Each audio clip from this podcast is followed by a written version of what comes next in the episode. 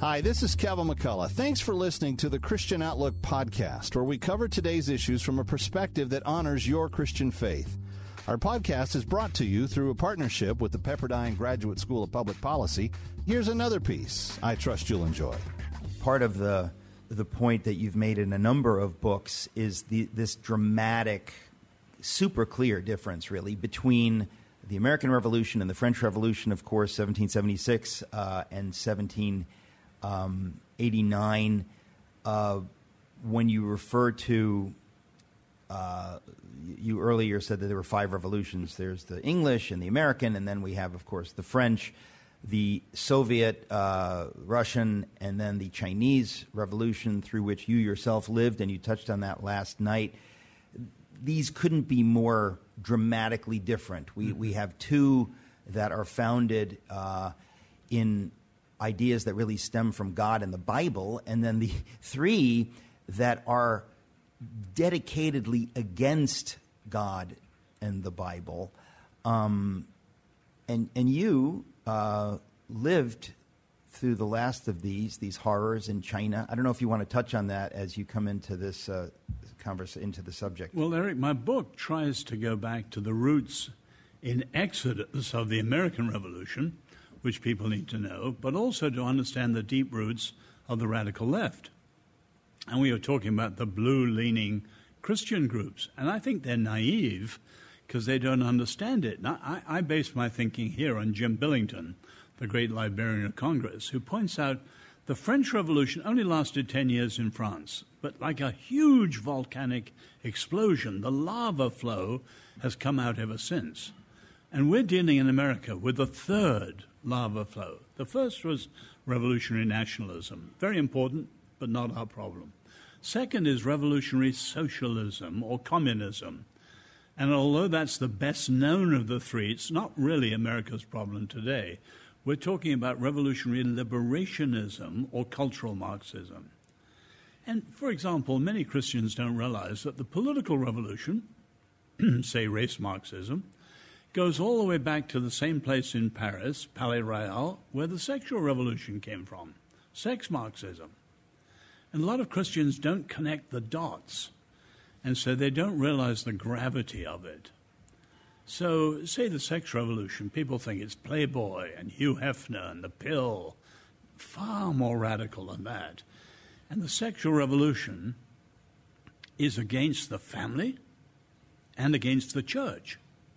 And it is literally, if you read, say, Reich, Wilhelm Reich, trying to subvert 3,000 years of Western civilization. Well, many times on this program, John Zmirak uh, has said that it starts with the Marquis de Sade. Uh, we, we really oh, can't forget the just extremely radical nature, uh, the vile, offensive nature. We, we somehow try to pretty it up and make it sound like, oh, it's about freedom or something. And when you actually look at it, it's, it's horrific. But most people, m- myself uh, until recently included, didn't really uh, know that that part of it had come out of the French Revolution over 200 years mm-hmm. ago. And you look even at the church. Say, when, when I came to faith in the 60s, the challenge was theological liberalism, or what we call revisionism. And most Catholics and evangelicals stood firm, faithfully. But now, with the sexual revolution, they're capitulating all over the place. And you can see many of our blue leaning friends haven't traced the roots back to see how radical and subversive it is and where you've got to stand very, very clearly today, although with courage and a cost. Yeah, with courage and a cost. Uh, it's, uh, it's interesting. Last night uh, at the patrons' dinner following the event, and I mentioned this earlier, someone asked the question about uh, what James Hunter calls faithful presence. Uh, the idea, in a sense, that we shouldn't um, maybe be so vocal about. I, I, I immediately, I guess the, the, the thing is to me, what people tend to do is caricaturize good things. When, and of course, I've written about it a lot, and in my most recent book, Letter to the American Church, when Wilberforce sets uh, himself to abolish the slave trade, there were many people at the time who said, you shouldn't be mixing your faith and politics. You know, you have no business doing that. We applaud Bonhoeffer, who stood against the, the Nazis, but in our day, many people who would be maybe left leaning, as soon as you talk about trying to bring your faith into the public square to, to, to, to bless people in every sphere, in other words, not just uh, theologically, but you say, I'm, I want to abolish slavery, or I want to bring free market values to, so that poor people can lift themselves up, or I want to stand against critical race theory because it's harming communities of color. As soon as people talk about that, there are voices that instantly say, you, you should not talk about that, just stick to the gospel. Mm-hmm. And last night you, you made some, uh, I thought, important comments about how faithful presence isn't enough. Well, the way I, I, I wasn't attacking James, but no, of course not. What I'm attacking is I go around the country and people say, "I want to be faithful, keeping my head down like the early church," and I say that's entirely the wrong parallel. The early church was under an imperial dictatorship, no question, whereas America's a free republic based on the Hebrew Republic. And in the Hebrew Republic, one of the principles was every Jew responsible for every Jew. You love your neighbor as yourself, like the three musketeers one for all, all for one. Now, that means that every American is responsible for the American Republic. And so, for American Christians to quit that, it's a terrible failure of discipleship, calling in every inch of life. But it's also a terrible deficiency of discipleship, of uh, citizenship. And so I totally disagree with those Christians. But if you look back over 50 years, evangelicals, because we're basically talking about them now, they swung between an overly privatized faith, privately engaging, publicly irrelevant, or sometimes an overly politicized faith. And the number of people who've had a clear philosophy in between have been the minority. So politicization is wrong privatization's wrong. And we've got to be fully engaged, but doing, as the old 19th century saying was, doing the Lord's work in the Lord's way. Well, I think, you know, if, if, if somebody, I, I think uh, uh people on the left uh, uh, who are evangelicals, whether it's uh, maybe James Hunter or Russell Moore or even Tim Keller, these, these are people that I have been friends with they they seem to when when you bring up something. I mean, if it were something like I am on a crusade to abolish the slave trade, it seems to me that today, effectively, they're saying you're you're being too political, and I would say no. This is a necessary outworking of my faith, and I'm not going to make an idol of politics or an idol of success, but I express my faith by trying to take on these things which are harming people. It would be like saying you're, too, you're spending too much time feeding the poor, focus on the Bible. And you'd say, well, that's what the Bible says to do. And so I think we kind of go round and round in, in a way. You mentioned um, the idea of people referring to first century Christianity and saying that you know, we need to be where they were, just be a faithful presence. And I think I've said the same thing. I thought, well, wait a minute we're not, the, we're not under the Roman yoke. We, each of us, has the freedom and, in a way, the duty to live out our freedom uh, by expressing what we believe to be true. Um, we're, we're, uh, unfortunately, we're going to go to another break, but we still have time with Os Guinness. Uh, folks, if you're not aware of Socrates in the City, please go to socratesinthecity.com, where you'll soon be able to listen to the conversation I had last night with Os touching on these subjects. I was just referencing this idea that, that you mentioned that, that some people seem to say that our model needs to be first century Christianity. Um, so I was horrified to read in this book by Andy Stanley. One, one of the key ways in which the book horrified me was when he did when he said exactly that, and I thought, you've got to be kidding. We have the freedom, and I would say the duty, to express our faith in every sphere, to bless anyone we can bless through whatever means we can bless them.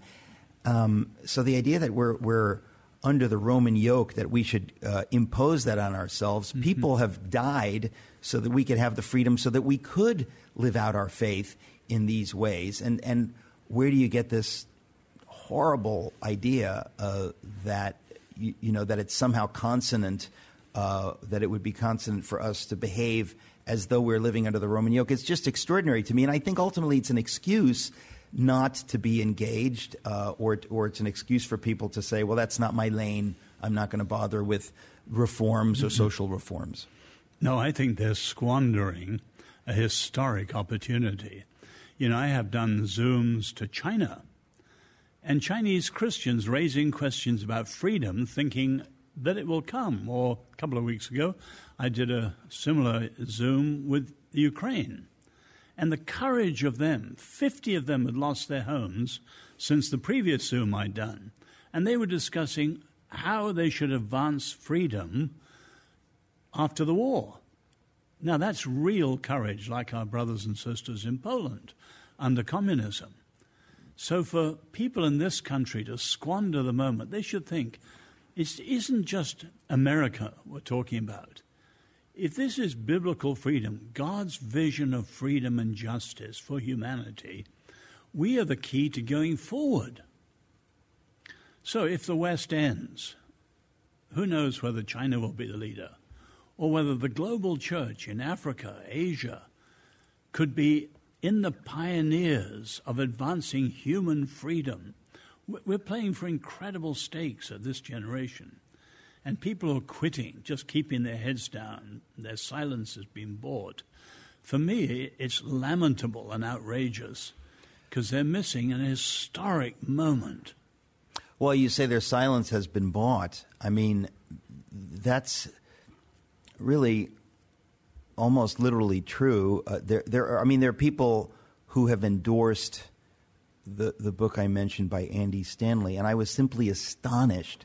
I thought, how can that person fail to understand that what, uh, what Reverend Stanley is saying is not only historically uh, inapt, but theologically confused? It's misleading many people because there are many people that they want to hear that. They want they want to hear oh I don't need to be political. I can vote for whoever. I don't I don't need to it, these are separate issues. I don't need to worry about the issue of the unborn or the issue of uh, America continuing uh, in the in the the vision of the found with the vision of the founders. That that's all that's all separate. And these are really pernicious ideas. And I'm I'm horrified at how many in the church don't understand this, and it's why I wrote my most recent book, Letter to the American Church, because I thought this is this is really. Um, you, you, you mentioned it's this, to say it's the squandering of an opportunity. I think it's worse than that because I think that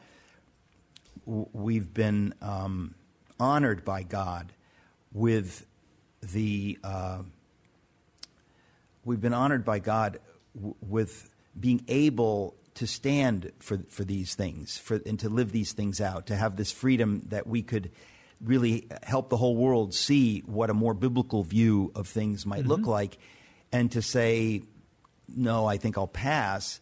It's a horror to me. I mean, it's it's it's the same thing as what the German pastors did in the 30s when they said, "We're not going to we're not going to stick our, our heads up uh, above the parapet. We'll stay down here and just stick to preaching the gospel. And then you say, well, what, what gospel are you preaching? And then you want to know, how long do you think you'll get to preach this gospel if you don't fight for these other things? Mm-hmm.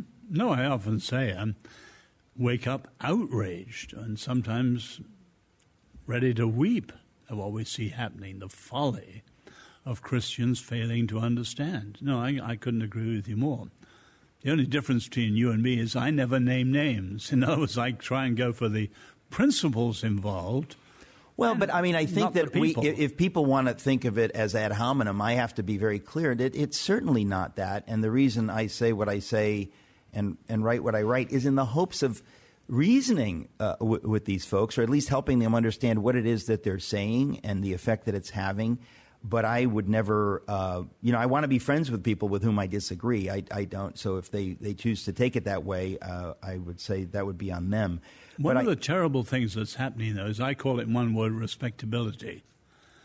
In other words, you appear on certain shows or you write for certain magazines or papers, eventually it shows, and the lack of courage is slowly softened and softened. And we've seen far too much of that, that subtle lure of respectability. Well, that's that's the case. I mean, if you want to uh, appear in the New York Times, you don't say certain things. Mm-hmm. Well, I have now said those things, and so I won't be published in the New York Times. But I think to myself, my goodness, life is short. Uh, we we have to deal with where we are, and things have become radicalized, and it's it's very unfortunate. But there there is a lot of that, uh, and I think that if we're too careful, we won't uh, we won't have anything to, to, fight for very soon because we're we're seeing. I mean, just what came out recently with Twitter. I mean, a lot of people suspected it, but to see that kind of corruption, that kind of disdain for fundamental American values like free speech and actual journalism. I mean, I think we have to be clear. We're living in an astonishing moment. We can't pretend otherwise, or we shouldn't.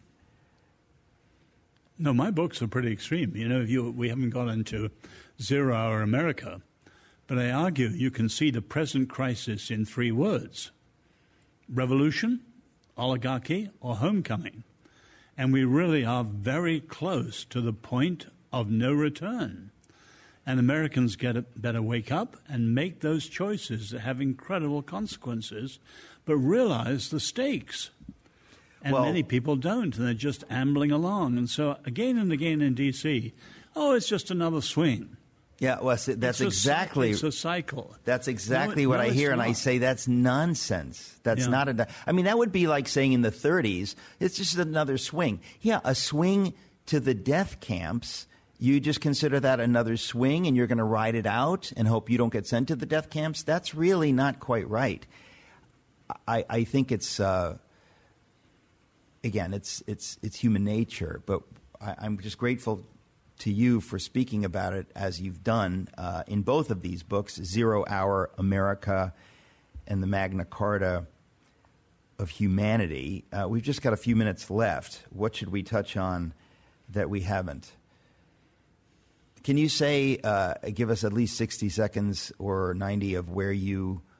How you how you grew up uh, of of what happened to you in China that mm-hmm. gave you some of these views?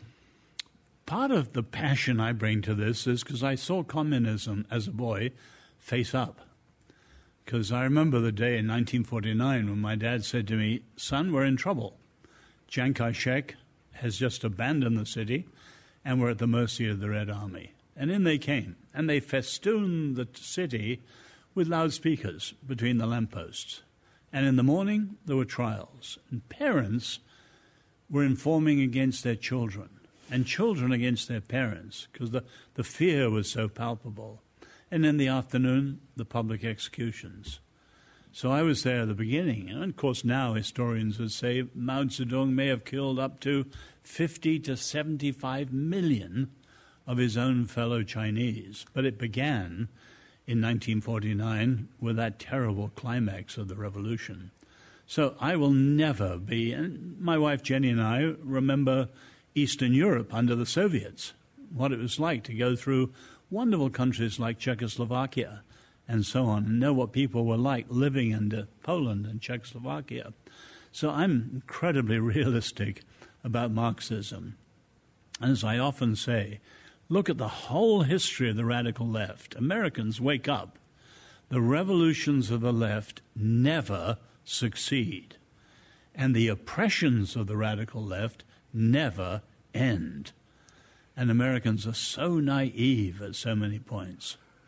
I, I think that, that that accounts really for a number of the folks that I've mentioned having the views that they do, and I want to challenge them and ask them to um, to look to look a little deeper because we are uh, we're going to see some horrible things if um, people in the church particularly don't wake up um, to where we are. Os, uh, I'm amazed we're already out of time, but just so grateful to you on so many levels, my friend. Thank you. Always a pleasure. Thank you. Thanks for listening to Christian Outlook. Our program is coming to you today in partnership with the Pepperdine Graduate School of Public Policy. It's America's most unique graduate leadership programs offered on Pepperdine's breathtaking campus in Malibu, California. Learn more at publicpolicy.pepperdine.edu. If you enjoy our podcast, take a moment and tell a friend to subscribe today.